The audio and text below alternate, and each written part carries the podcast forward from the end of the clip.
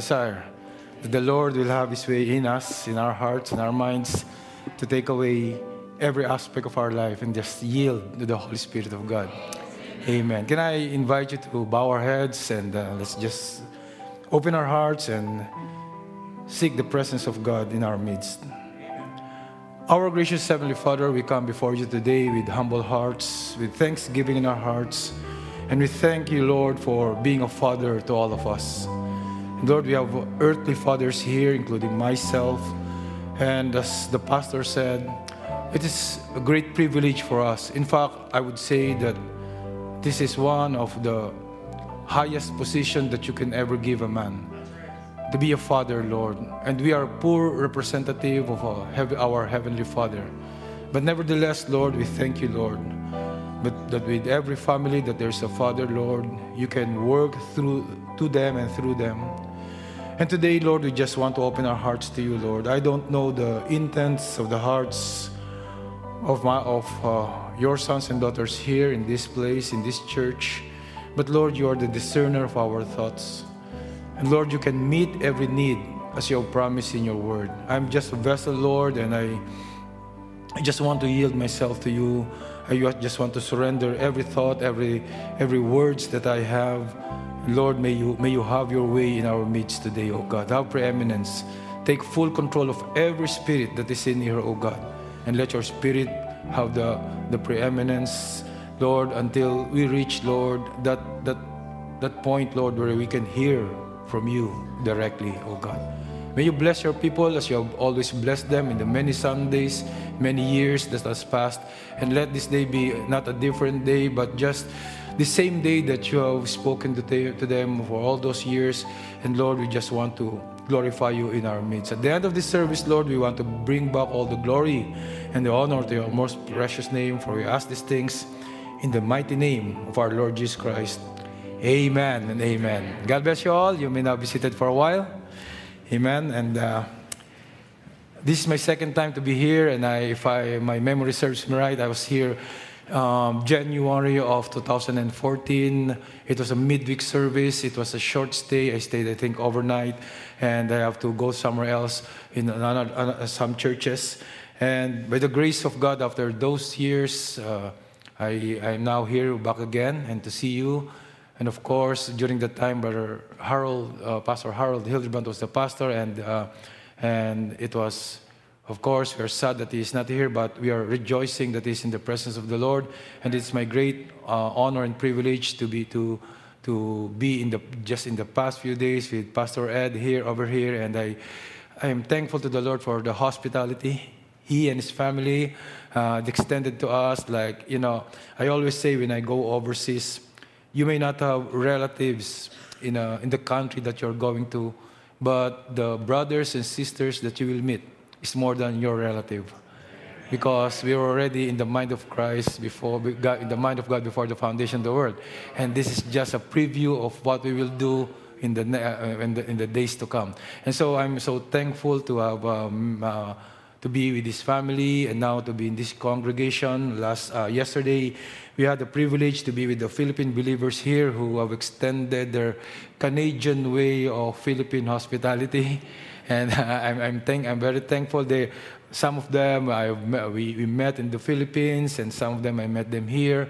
But the point is, wherever you are, whatever country you belong to, as long as we are in the in part of the body of Christ, we can love one another and can share the good things of God. And so it is always a pleasure.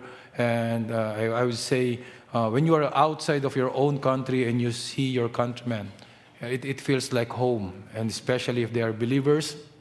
And to be with them, and uh, we're looking forward to spend more time with them this afternoon. And uh, uh, we bring all the greetings and the love of our congregation in the Philippines. You may not know them, but they they they, they wanted to send their greetings to you, and uh, if they can just all uh, go here with me, but of course it's impossible. But uh, they they want to to to they wanted me to, to send their loves and their greetings. You know, this, this part of the world and that part, part of the world, we are all the same, uh, serving uh, the same God.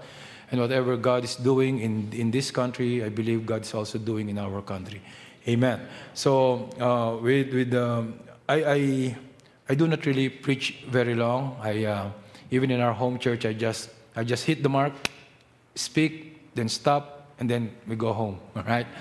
And I think that is a happy thing to say in the pulpit because I love, I, I, I know people love the preaching of the word, but they love short preaching. Amen. And that is an international thing, you know. Yeah. So I, I would not, uh, there's a pastor in South Africa. And the first time I preached there, it was 2013. And this was an elderly pastor. And this, I would say, is a gifted pastor. And uh, he, was, he wanted me to preach, and that was the first time I preached to a very, very large, large crowd in, in, in uh, South Africa, and there's so many people. And when I, and I was in the study and I was seeing the people, I, said, I, I told the pastor, uh, I'm sorry, brother, I think I cannot preach because there are too many and I feel nervous. And he said to me, There are two rules I have. First, do not try to impress me. And that sticked in my mind. I do not try to impress people. And then he said, Preach the way you preach in your church. In other words, be natural. So I may not have the gift of Brother Hildebrand or Brother Ed, but I, I have a, maybe a little gift that I'm hoping and praying that could give us a little bit of encouragement in this life's journey. Amen. So, can I invite you to stand once again as I uh, open amen, uh, part of the scriptures, will be, which will be our opening text. And uh, this is just this very uh, familiar verse, chapter 1 of uh, the book of Genesis, the beginning. We'll be reading the first three verses. Amen. Now, if you are in uh, there in that uh, chapter, let me read to you the verse 1. In the beginning, God created the heaven and the earth. And the earth was without form and void, and darkness was upon the face of the deep. And the Spirit of God moved upon the face of the waters, and God said, Let there be light, and there was light. Amen. Our subject for today, I, take, uh, I took it from verse 2 when the, when the Spirit of God moves. Amen. Just a quick prayer. Lord Jesus Christ, we thank you for your word. May the meditations of our hearts and the word of my lips, Lord, be beneficial to my brothers and sisters and may be acceptable to you. In Jesus Christ's name we pray. Amen. Amen. Now be seated. Amen. Praise be to God. So again, I'm thankful to the Lord that I uh, traveled here with my wife, my two daughters. I have two more sons that are el- uh, older than them, but uh, they were they were not able to come. And of course, one of the elders of our church, Brother Friesen, and his wife, Sister Ruth. It's always a privilege to travel with uh, uh, your family and uh, some of the brothers and sisters from your church. So, so I, I give uh, the, all the thanksgiving to the Lord for allowing us to be here, and of course, the privilege that uh, the Brother Ed has given me. Uh, not, not, you know, as a pastor, I, you always want to discern the spirit of the ministers that are standing in your pulpit. It is, I believe, it is the responsibility, the accountability of every pastor of every church to make sure that the person who stands in his pulpit will feed the people. I remember my friend, uh, Brother Ernie Villanueva, would say in the pulpit, there are three kinds of a pastor. He will, say, that one is a feeder, one is a beater, and one is a bleeder. Amen. Uh, I want to assure you that I am a feeder. Amen. Praise be to God. Now, so let me let me as a foundation, let me read a quote here in the, the message. There's a man here that can turn on the light. He says here, he was referring to the verses that we have read. In the beginning, God created the heavens and the earth. It might be, it might have been a hundred million or billion or whatever it was, and how he done it, it's that's up to him. He know he it's up to him to know it's not to me. But the world, he said, the earth was without form and void, and the water was upon the earth, and God and said, moved upon the water, and let there be light. Now I believe that the sun and so forth was already in existence. I believe the moon, as it goes on, Genesis 3 to explain it, but I believe that what was here, that the world, we was going to use it, and therefore it moved in, the Spirit of God. So there was a fog and mist all over the earth, making it dark, and God said, Let there be light. In another paragraph, he said, And I believe that God's, that's God's way of doing things. In the Bible, the next verse is the fourth verse, verse says, And he separated the light from the darkness, and the light he called day, the darkness he called night. And God's word always separates light from darkness. It's the word that does the separating. He said, It's the word that God the separating. Eh, eh, see, light from darkness. God ever does the same thing when he gets ready to use anything, like he got ready to use this old star and whatever it was. He said this word, he had to separate the light from the darkness. So he keep, keep on repeating these things. And he said, This word of command cleared the sky so the sun could shine in. And this word today is what cleared the word. This word of God is what clears back all the atmospheres of unbelief. So when the word is preached without compromise, when the word is preached, the, the Spirit of the God, the revelation of God moves upon the people, and this word becomes clear. And no matter what we have in our minds or what we have in our hearts, when you truly listen to the word of God, it does something in our life. Because this is God's power to transform, right?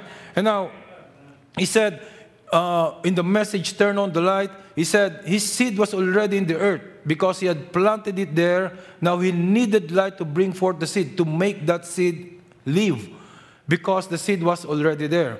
Just like in, it is in each age, God has foretold us what would take place in each, in each age. The world, the only thing he needs is the manifestation of the light of God upon the scriptures. Amen. And he said, You might plant wheat at one time or grain or another time. Some come slower than another than another because it depends on the season. So some believers may come in. Of course, when we came in, we were not yet believers. And some will grow fast, spiritually speaking, but some will, you know, very, very slow, but sure. But some just, they, just, they, they're just here. Then they go away. An old pastor in the United States once told people in the church will come and go. They will come and go. Even us pastors, we, we do not own you. You are the flocks of God. We are the under shepherd, He's the chief shepherd, and we just want to be uh, faithful in what we do to feed the flocks of God. But you know, there will be church politics there will be differences among the brothers and the sisters. As you go along the way, from the day you start uh, until today, until the day that rapture comes, there will be movements in the church. There will be transitions in the church. And it is reality.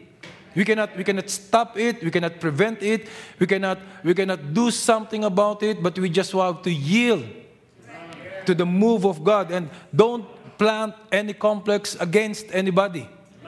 Don't try to judge anybody why he did this, why she did that. See? Because we are not in the business of judging. We will be judges in the future, not today. Right? Not now. But we will reign as kings and uh, as one of the kings, right? As one of the lords, and we will judge people. We are training for reigning, right?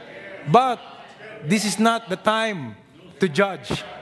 We don't have any business to judge anybody because time changes. There is a season. In Ecclesiastes chapter 3, verse 1, it says, To everything there is a season, and a time to every purpose under heaven. In other words, God does not do things randomly. There's always something behind. People will do will act randomly.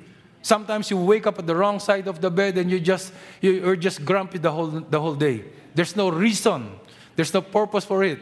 Maybe the, the, you can blame the pillow, the bed, the weather, but we are human beings. We make mistakes and we act randomly. But God, He never wakes up in the wrong side of the bed. You know why? Because He never sleeps. How can you wake up on the wrong side of the bed when, when, he, when he does not even sleep? Right? And so, God, every move that He has, every move that He has, it, it, it has a purpose behind it Amen? It is a reason, it is always for our own good. Sometimes we may not understand uh, the things that is happening in our lives. In fact, uh, God is not obligated to explain to us.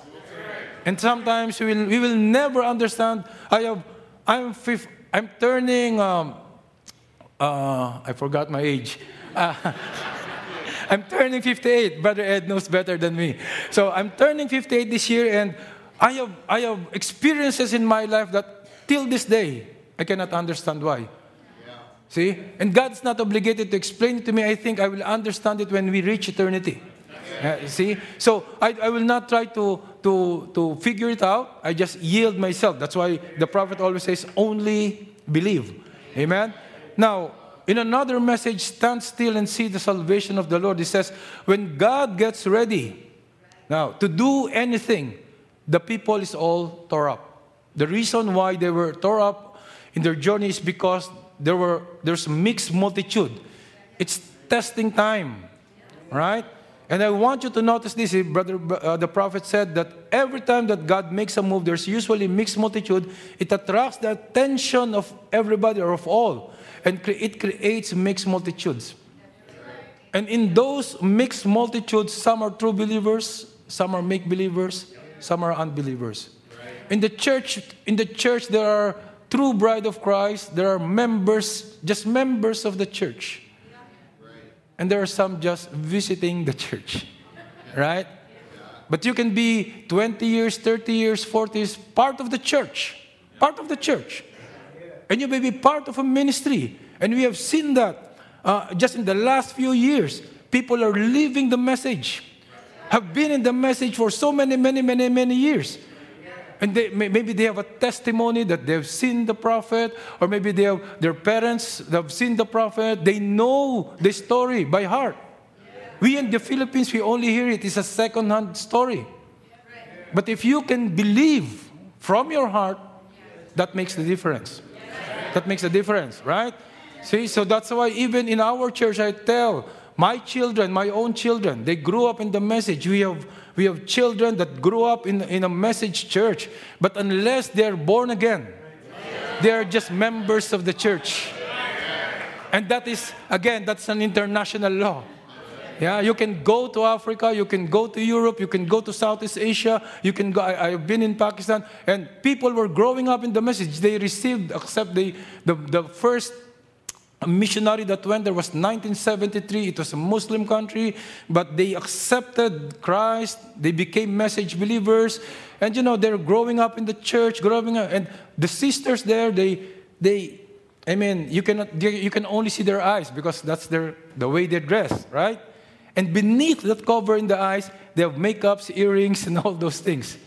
Uh, I said, if all message believers will, that, will have that kind of national costume, it will be a jubilee for the sisters because they can wear makeup, they can, and nobody knows because they're covered. And you have to teach them about holiness. But they have been long in the message. Not only years, but decades of being in the message. So somebody has to go there. Somebody has to go there. It's not easy to preach in Pakistan, like in Canada, but you have to go there and you have to explain to them See, how to live a life in the light of the message. It's not just an intellectual thing. Because if you, you know, if you are an intellectual person, you can read the message, understand it, but to apply it in your life, it takes the Holy Spirit. It takes the Holy Spirit, right? So when the Spirit of God, God moves, there is number one is there's separation. You're separated from all unbelief. You're, you're separated from the things of the world. And you want to live a life that's worthy of the gospel. Right?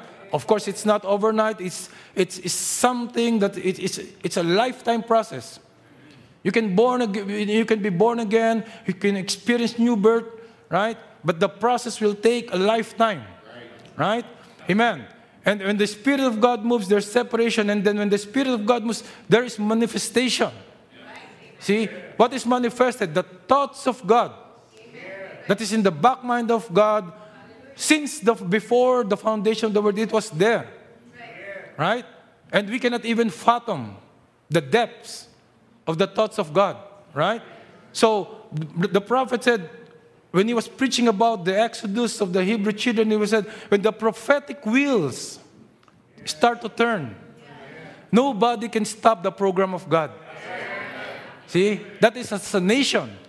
No Pharaoh can stop them. No Egyptian can stop them. No Red Sea can stop them. No murmurings can stop them. Yeah, you know, when a bunch of so-called believers will go out, will come out, and they there's this spirit of murmuring, always looking, finding fault, finding fault from a co-member in the church or the ministry or the whatever they can find. These are the people I used to call they're born to criticize. Yeah.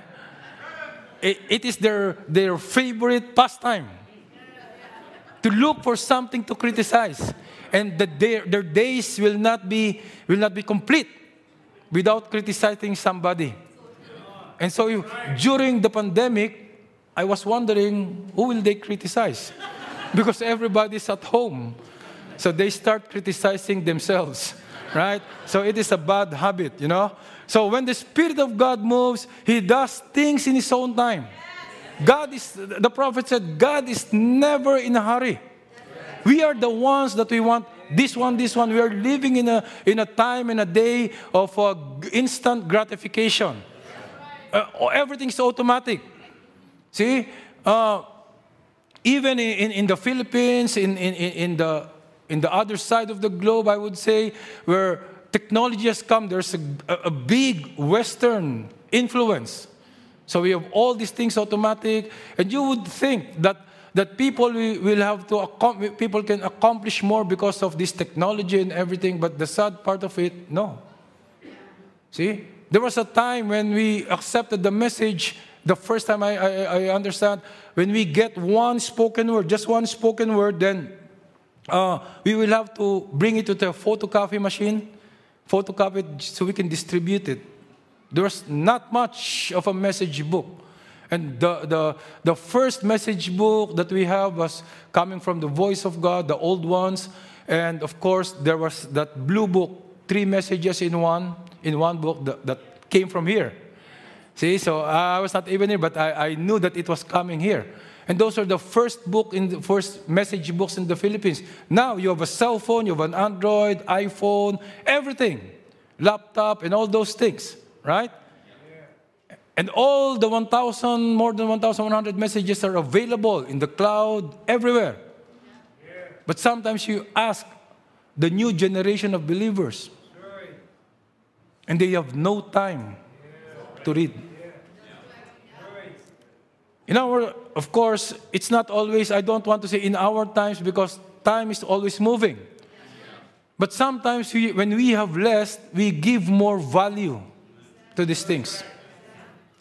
But sometimes, because of abundance, we fail to, to appreciate the works of those who put this in technology, put this in the cell phones, in the apps, and everything. And I don't know what, where technology will bring us. See, maybe when you wake up, you'll just hear the, the voice. I, we don't know what where, where, where technology, when, when this increases, but the point is, if we don't have the desire to know more about the message, to make it, to flesh it out, then it will all be useless, right? So we need to, we need to we know that God does things in His times. And I was reading uh, the message, trying, uh, trying to do God the service outside of His will. And sometimes when you get to become a, a message believer and you years pass by and you want to do something for God. And Brother Branham reminds us there are five musts. Said this, it must be in His time, it must be in His season, it must be according to His word, not to your opinion. It must be the person He chooses it to do it to do it from. Right? You cannot I, I, like what the prophet said uh, in one of the, the, I think the title of the message was Preparation. He preached it in November 11, 1953. In the introduction paragraph, he said, Preachers are born. It's either you're a preacher or you are not. You don't have to figure, am I a preacher? Am I called of God? You will know that you're a preacher. Because people will, will respond to you. There's such an anointing that when you speak, you get the attention of the people. You don't have to clown around. You, are, you don't have to, to, to think of how to get that. You know, when you, when you speak, when you talk about public speaking, they will teach you. To, they will teach you how to, to, to present. They will teach you how to, to give good introduction, how to catch the people. But you know, if you are a true preacher, you don't need that. What you need is the anointing of the Holy Spirit because the anointing of the Holy Spirit that is in me, with the pastor, and with you is one Holy Spirit. And so when it meets, all we can say is, Amen. That's all we can do. That, uh, so, so it must be in that person. He said it must come to his prophets. Of course, that, uh, that is Amos 3 7. So when the Spirit of God, God moves, there is a creation that comes along. He makes things out of, no, he makes something out of nothing. Right. Actually, that is what we call the third pull, right? You have the first pull, we have the second pull, and the third pull, you speak words into existence.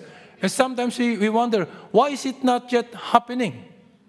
Because maybe something is wrong with our hearts. Because out of the abundance of our hearts, our mouth speaks. So if there's something wrong in your heart, you can this third pull will not manifest in you. We have to make things right first. Right? Amen. So so this this uh, uh, this what, what I'm saying is uh, making something out of nothing. And the prophet said, it is not a public show.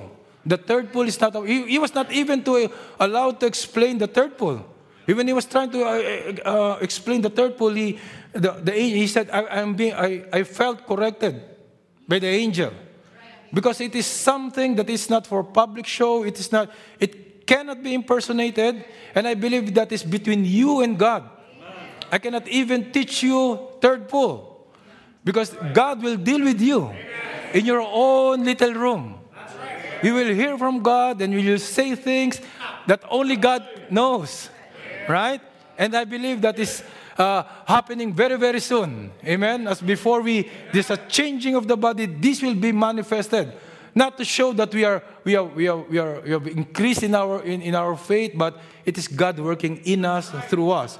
Right? So, one more thing about when the Spirit of God moves, it exposes now, this is a little bit of a touchy thing. It exposes the sins of our life. You know, you can you can hide from even from your as a husband. I can hide sins from my wife, from my children, from my congregation, but I cannot hide from God. See, he, there's an eye watching all of us. There's Brother Branham has a, a, very short message, God's eye, and he, he told her how he's watching everybody every move. There's no secret. Even what you're thinking right now. Right? God knows it. And sometimes when the preacher speaks, it's not the preacher, but God speaking to your heart. I had an experience, Brother Ed, that uh, I was preaching. I, I, do not know, I do not know everybody in that congregation. And after I preached, there's a brother who went to me and he was asking for, he was say, saying sorry and I said, I don't know you, you don't know me, and we, we have, I, I don't think we have met before, so why are you saying sorry? Because he said, while you were preaching and you said something like this, and I have something against you, against me. And I didn't even know what's that. And I was not interested to know it. But he said, Why did you feel that conviction? He said, It was when the word was being preached, the Lord was moving in my heart.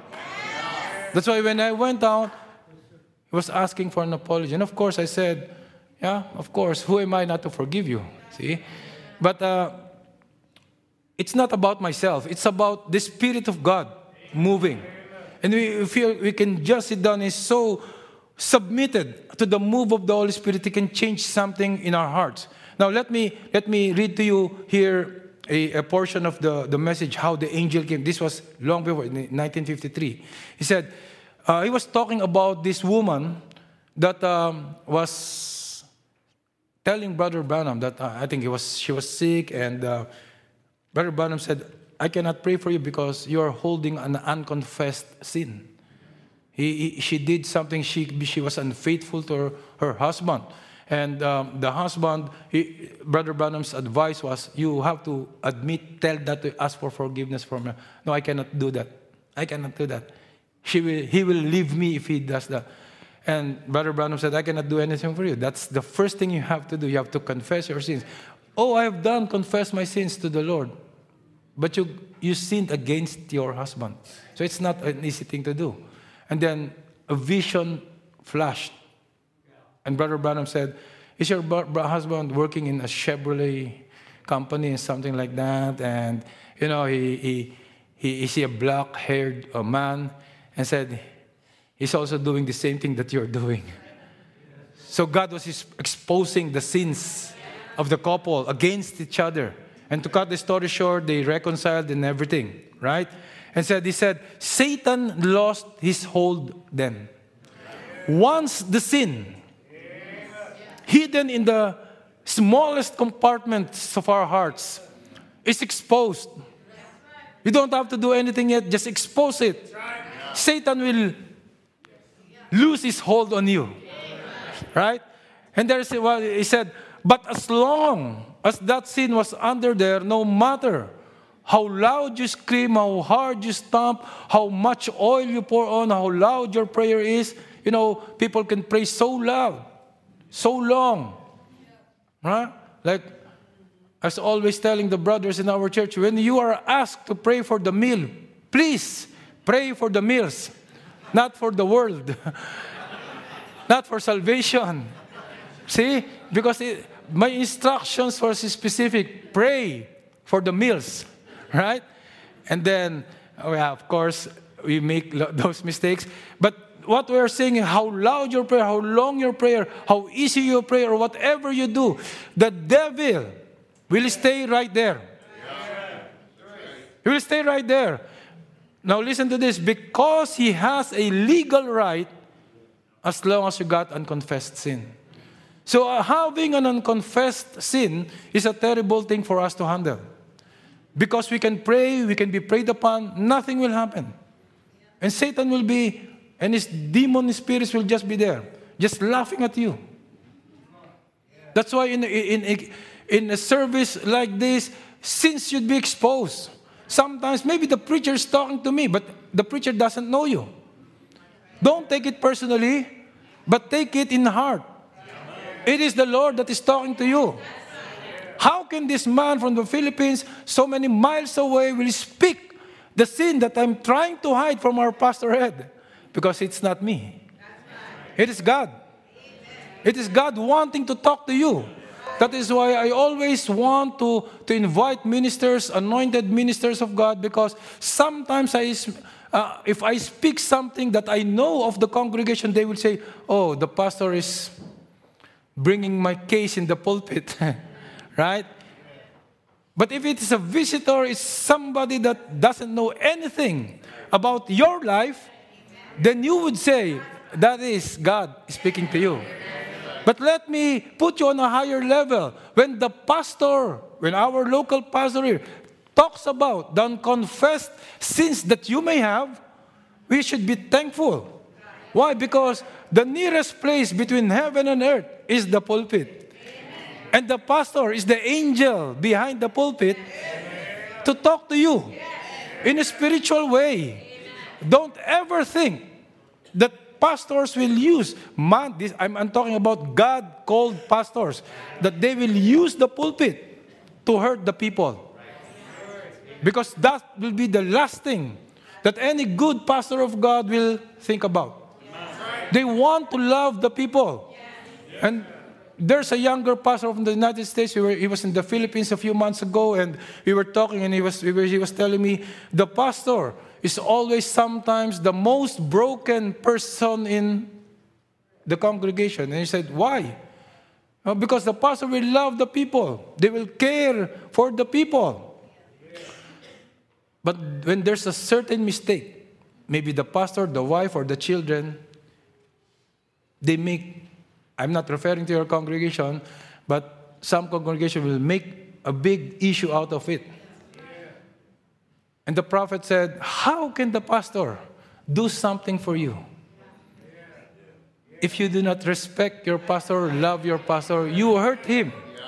Right? So it is it is a very delicate relationship.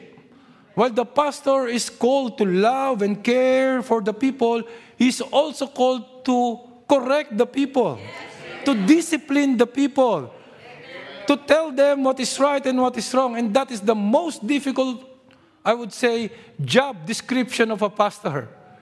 It is good to pray for baby dedication, birthday, funeral, go to the hospital, right? That is the easiest part of the pastor's responsibility. But when you have to rebuke, to give instructions, to be a little bit hard, then suddenly the relationship is affected. Last Sunday, for example, I will in our church, if, if I will preach in our church and you preach a very good sermon, encouraging sermon, everybody wants to shake your hands. Thank you, Pastor, for your message. We were blessed beyond measure. but the next Sunday you preach a, a little hard, then you are still in the pulpit, they're already going out. but that's life. You cannot, you cannot please everybody. I remember Brother Biscal says, the best way to insanity is to try to please everybody. So long before, uh, when I still I was still young, I, I removed that from my vocabulary. I will not please everybody. I want to please. I want to please the Lord. Amen. Let Him do the talking. Amen. So he said in another message, show us the Father. He said, If there is any unconfessed sin in your life, remember, I'm laying it right back in your lap. If you got sin you, that you have not confessed, just be it aware that you'll be worse than ever if you come here to be prayed for with an unconfessed sin. And he said he doesn't want to, that's why in a prayer line he would he would he would diagnose first the person. He looks back. I mean, uh, the sickness is nervous tension. He could just pray and cast out the demon spirit, and then he said, A vision will come. You were a seven year old boy. There's a dog running after you. You got all torn up, and this nervous tension never left you until that day. And he was already an adult. What was that? It was God moving, exposing the root cause because you cannot find a cure without knowing the cause. Right. right. And so this was happening many times in the prayer line. So Brother Branham was not just doing prolonging the service. What was he was doing? He was trying to diagnose every case. Because only in the exposure of this evil spirit can a person be free and be free indeed. Right? And so we, we know that as, as the Spirit of God moves in our life, it changes everything. Now, I would like to bring you to Luke chapter 19. I will be reading the 10 verses. Brother Branham uh, is preached about uh, Zacchaeus three times, right? Zacchaeus, he was to pass this way, and Zacchaeus, the businessman. But the thought is all the same. So let me read to you uh, the chapter of now Luke chapter 19, where this story is. And it says here, And Jesus entered, verse 1, and passed through Jericho. And behold, there was a man named Zacchaeus, which was the chief among the publicans, and he was rich. And he sought to see Jesus, who he was, and he could not for the press, because he was little of stature. And he ran before and climbed into a sycamore tree to see him, for he was to pass that way. And when Jesus came to the place, he looked up and saw him and said unto him, Zacchaeus, make haste and come down, for today I must abide in thy house, at thy house. And he made haste and came down and received him joyfully. And when they saw it, they all murmured, saying that he was gone to be that he was gone to be the guest with the man that is a sinner, referring to Jesus Christ. And Zacchaeus stood and said unto the Lord, Behold, Lord, the half of my goods I give to the poor, and I have, and if I have taken anything from any man, by false accusation, I restore him for fourfold. And Jesus said unto him, This day is salvation come to this house, for as much as he also is a son of God, for the Son of Man is come to seek and to save that which was lost. So here is Zacchaeus, not just a publican, but a chief of a publican. And why uh, is a publican uh, have a negative connotation? Because they are tax collectors and sometimes these tax collectors, they, they, exa- they, they get more taxes than it's supposed that the people are supposed to give. In other, word, in other words, they cheat the people. These are the publicans. So if you are the chief of the publicans, you're the chief of these people who are cheating the people. See? But he was a rich man. And he, Brother Branham even, uh, uh, when he was describing the case, he said he was a, he's a good man, a businessman, and, uh, and, and an honest man. And so, this is a simple story, but Brother Branham, in, in, in his preaching, he, he, made a little bit of a drama to, to emphasize what he wa- wanted to say, and he even gave uh, the name for his wife that was not indicated in the Bible, just to, to let the people understand. He said the name was Rebecca, and she had been a believer of the Lord Jesus Christ. She had been praying for her husband, the businessman of the city, to become a follower of the Lord Jesus Christ. And you know, he said, conviction can make you very restless. So while the wife, a praying wife, is, is, is praying for an unbeliever husband to be a follower of Jesus Christ, what the Lord is doing when the Spirit of God moves to the people that being prayed for, they become restless. They cannot understand. They do not know why something is bothering them. See? And for you that became, for the sisters that became a believer first than your husband, I know you can relate to this because you're praying for your husband, or maybe we are praying for our children, and they become restless. So we should not stop praying for them. As I was telling uh, a mother in our church, and he has, he has a son that was uh, going out in the world, and I said, No one, not even the pastor, can pray for your son the way you will pray for your son. Because that is a genuine, sincere concern of a mother or father to a children. Today is Father's Day. If we want to be the greatest father in our church, in our family, you know, during Father's Day, because of commercialism, all the cards to the greatest father, to the best father. If we are all great fathers and if we are all best fathers, then who is the best among the best? Right? So it's a lie. See? The, the father is only best in his own house. Right? I cannot be the best father in this church because it's only my children who will say, I'm the best father. Right? And so, uh, and you fathers, your children, respective children, will say, You're the greatest father, you're the best father. That's, that should, that's, that's always uh, should be the case. Now, so now, as fathers, we pray for our children. The, the, the prophet said, when Noah, he was, he was referring to father, he was preaching about fathers, when he see a leak in the ark, he will patch it. See? And then he turned to the fathers and he said, You fathers, if there's a leak, spiritual leak in your house, it is our responsibility, fathers, to patch that leak on the house. Otherwise, all the demonic spirits will come in. All the demonic spirits will, will feast in your house. I remember a pastor, a missionary who went to the Philippines before. He was he's older than me. He, he, we were talking about television. Now, you know how the prophet said that television, he should, uh, he will uh, use his shotgun and blow the television out of his house. And he said, and we were new in the message, and I said, How do you remove your television from your house? He said, I remove everything. I, they were growing up in church. And sometimes when you go to missions around the States, they will check in in a hotel, spend overnight there. And of course, in the, in the hotels, there are televisions. They have no televisions in their house. He was protecting his children no, from watching television because that was the prophet said. But when in the hotels, they open the televisions. And these are little children, son of a missionary, going to different parts of the world to share the message. And as a father, because there are kids, they will open the television and they grew up in that way. So there's no television in the house, but when they go to hotel rooms, they watch.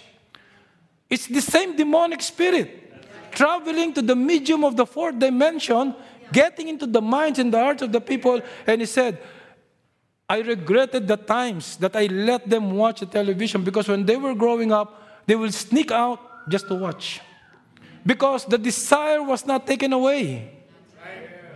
In fact, it was watered, that desire. Because of your children, you're, you, you are, you're very curious about everything. So it is, it is sometimes we make those mistakes. And of course, as, as the children grew up, they, they try to, to, to fix those things, explain it more in a more vivid way. And yeah, I mean, it, it ended well. But uh, what he was telling us, don't ever let the devil enter even a small hole in your house. Make sure that you are on guard on these things, right? So we see here that when the Spirit of God moves, that it makes you pray that you never prayed before. The Spirit of God was already moving in the household of Zacchaeus, right? And it made this wife to pray the way he never, she never prayed before. Was it the wife? Was it because he was a, a religious wife? No, because it was the Spirit of God moving. Right? And you cannot stop it. And then when the Spirit of God moves, the person being prayed for becomes restless. Was it because it came a time in Zacchaeus' life that he wanted to look for the Lord? No, because somebody was praying for him.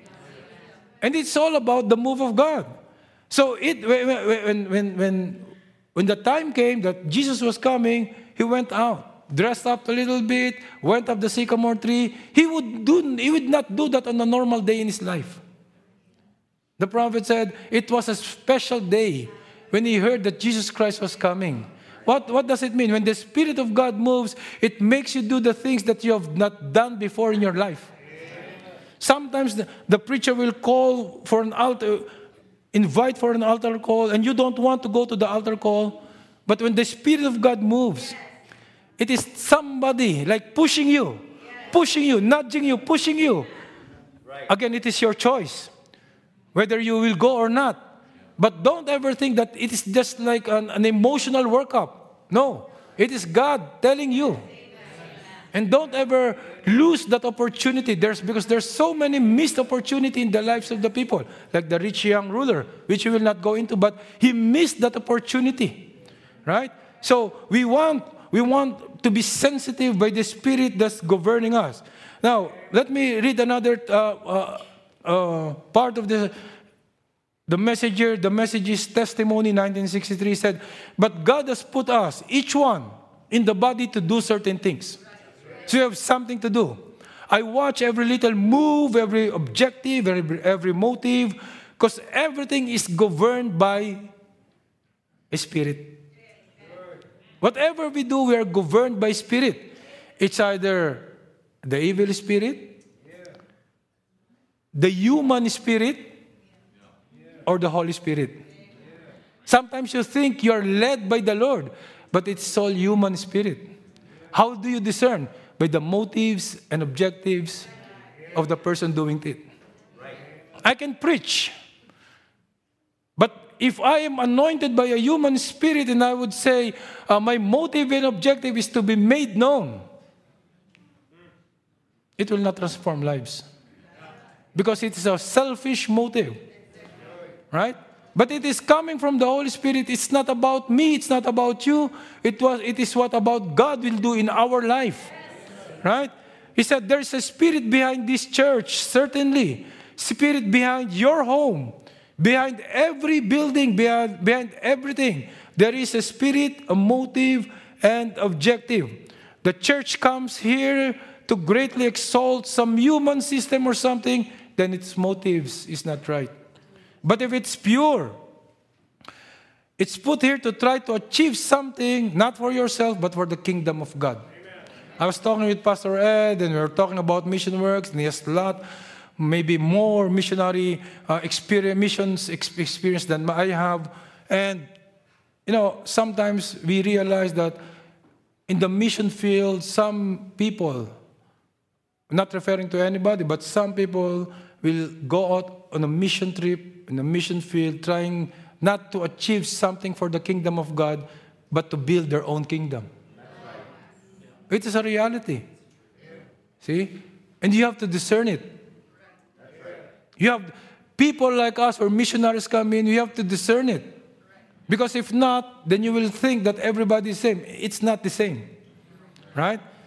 That's why we need to check every spirit, the Bible says. So we are trying being the body, spirit, and soul. This body, evil spirits will always work on this body. Right? There's no way that we can escape even we are we experience the new birth, but the, the prophet that as long as we are in this life, as long as we are in this life, you are going to be sticky and have a carnal nature. Now that's not a license for us to sin. That means to say that we have to be very careful, to be on guard. See? Not, not, not to expose ourselves in every appearance of evil spirits. The things we see, the things we smell, the things we hear, we should guard our flesh. Right?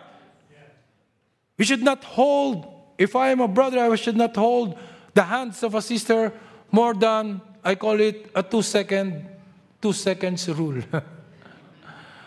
One second is good, two is two seconds is enough, three is too much. Because something happens. Because we are in sticky carnal nature.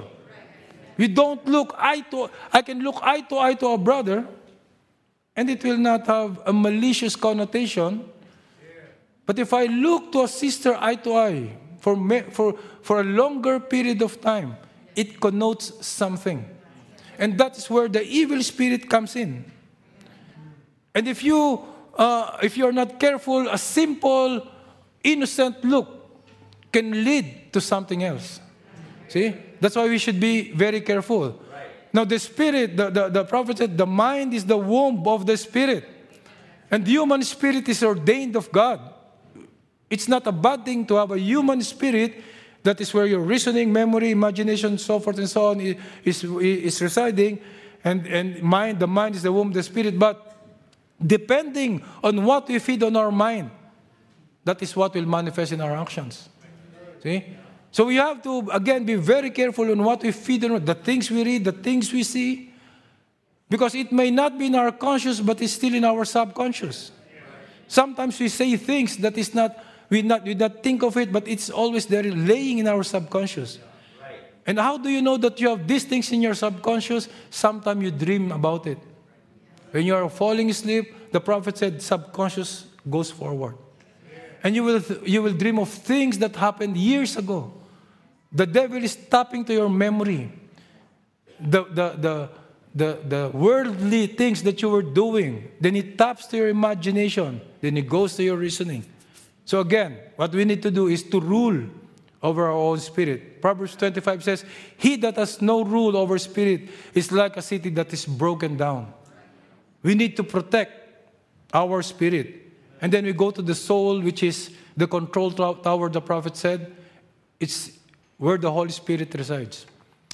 So it's either we have the Holy Spirit or we don't have the Holy Spirit. Right?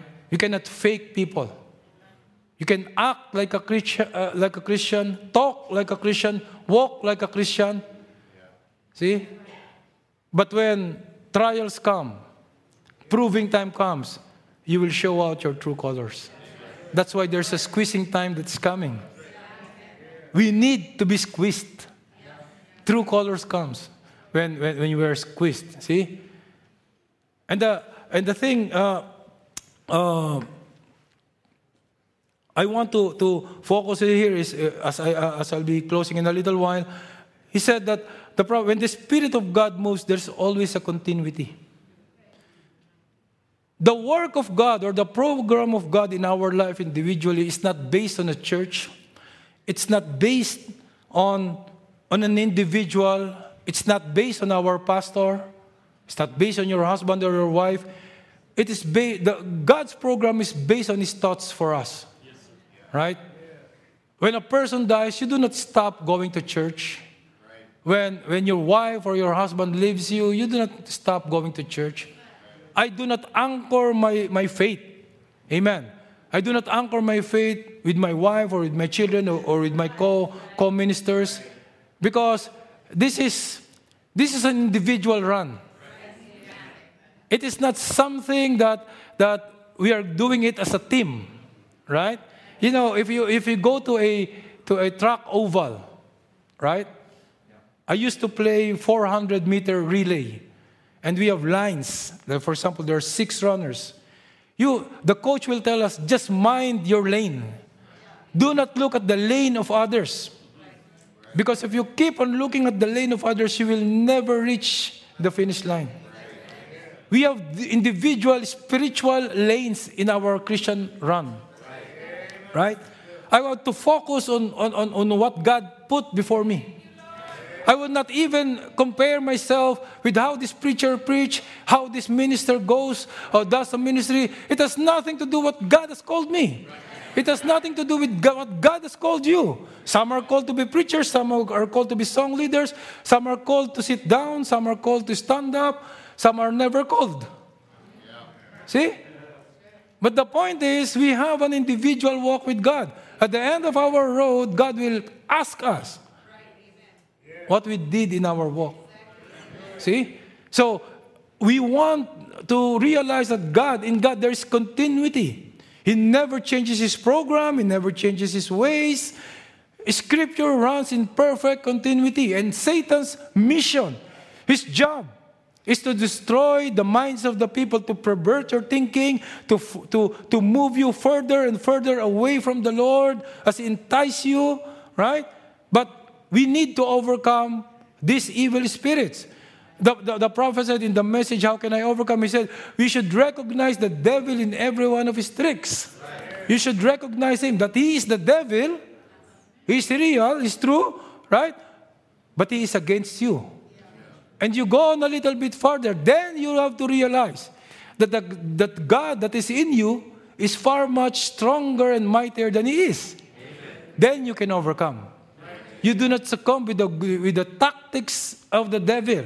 That's why I love the message, the contest, because he was, he was like saying, this is how you, you, you fight the devil. You study his strategies. Then he types it for because you know that Brother Branham in his younger years was a boxer, right? He would say he have to study the move of these boxers. And I, when I was young, I was an amateur boxer. And my coach would tell me, I'm a left-hand southpaw.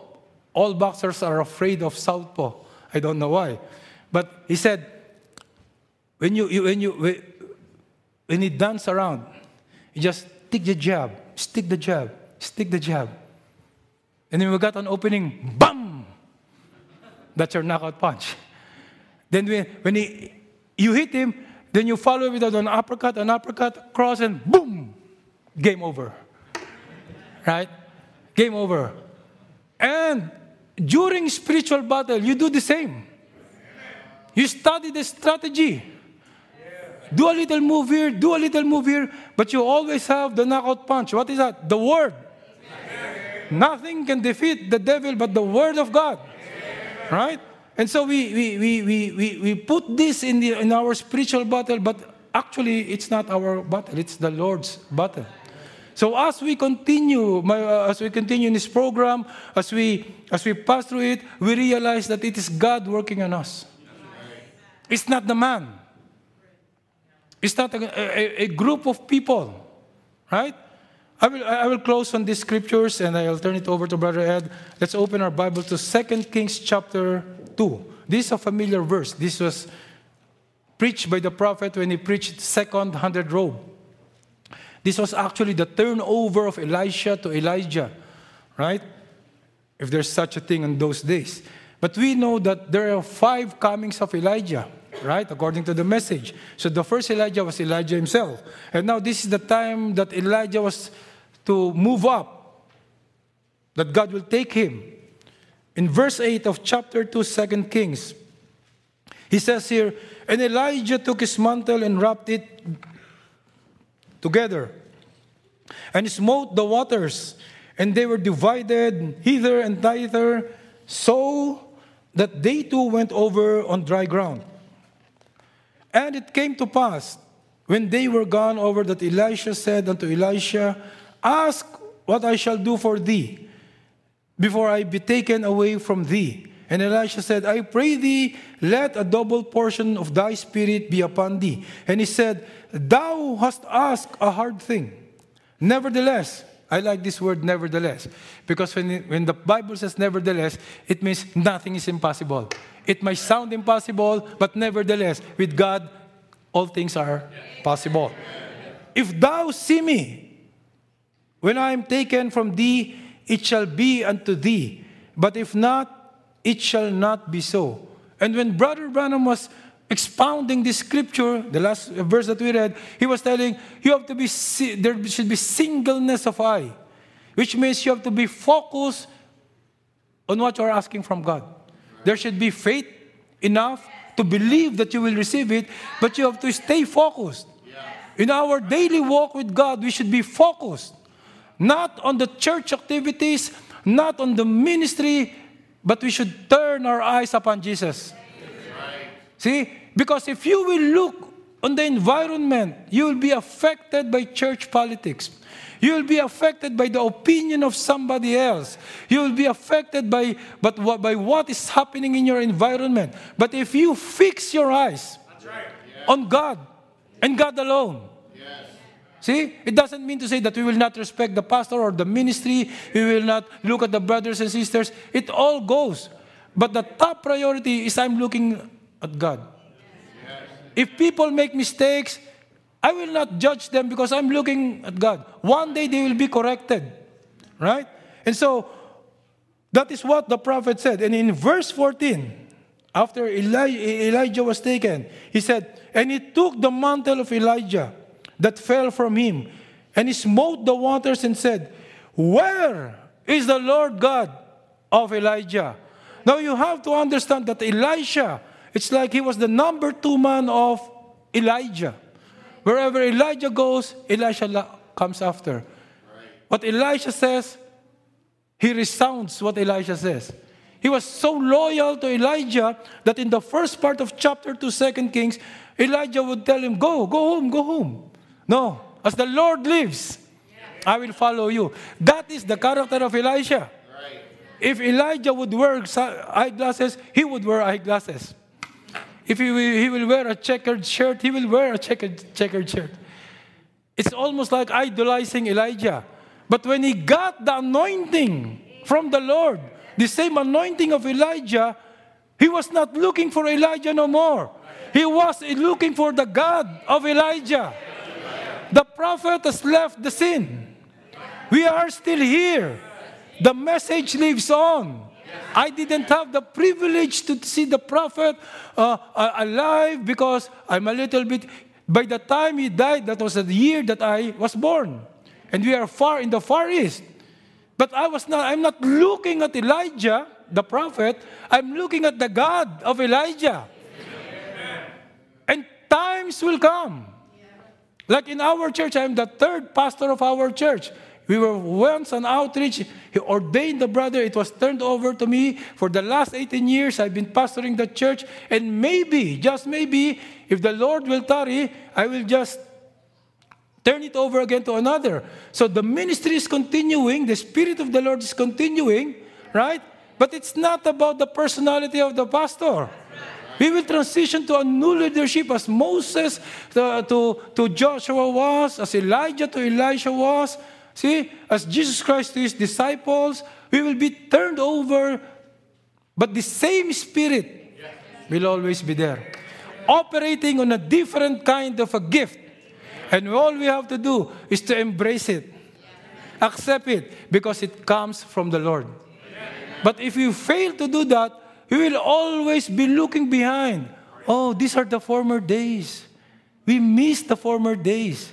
But Ecclesiastes chapter 7 says, Do not say that the former days are better.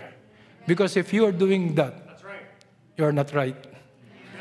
Because a Christian, there we have a song, Onward Christian Soldiers. But we don't have a song that sings Backward Christian Soldiers. We always move forward. We do not forget the things that are behind, but we cannot live in the glare of the past. We cannot live on the failures of the past. There's always a new beginning, a new day, a new ministry. Even the prophet preached about my new ministry.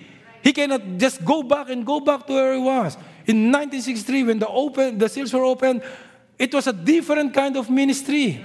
Many left him, right? But he continued. You see, the road, in closing, I would say this the road to heaven is a narrow path.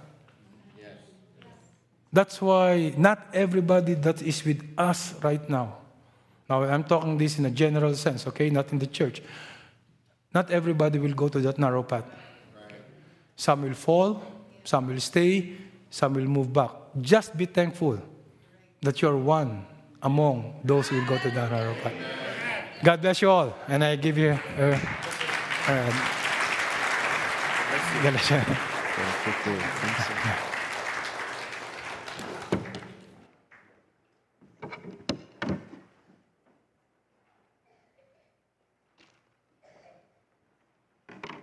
Genesis, in Genesis, the Spirit of God moved. It didn't stop there. It kept moving, and it's still moving. It moved in this generation. It didn't stop there. It's still moving today. Let's stand together. Let's just sing. As your brother was closing, I just thought of this. Elijah asked for a double portion, and it was granted him. I believe that we can be granted a double portion, not of just Elijah and his mannerisms, but the spirit that was on Elijah. And we want the spirit of God that was on him. He's here, he's here. Elijah's God is with us. He's here. Just God is in us today. He's here to will and do whatever we say. Behold the bride of Christ in my prayer. He's here. Elijah's God is here.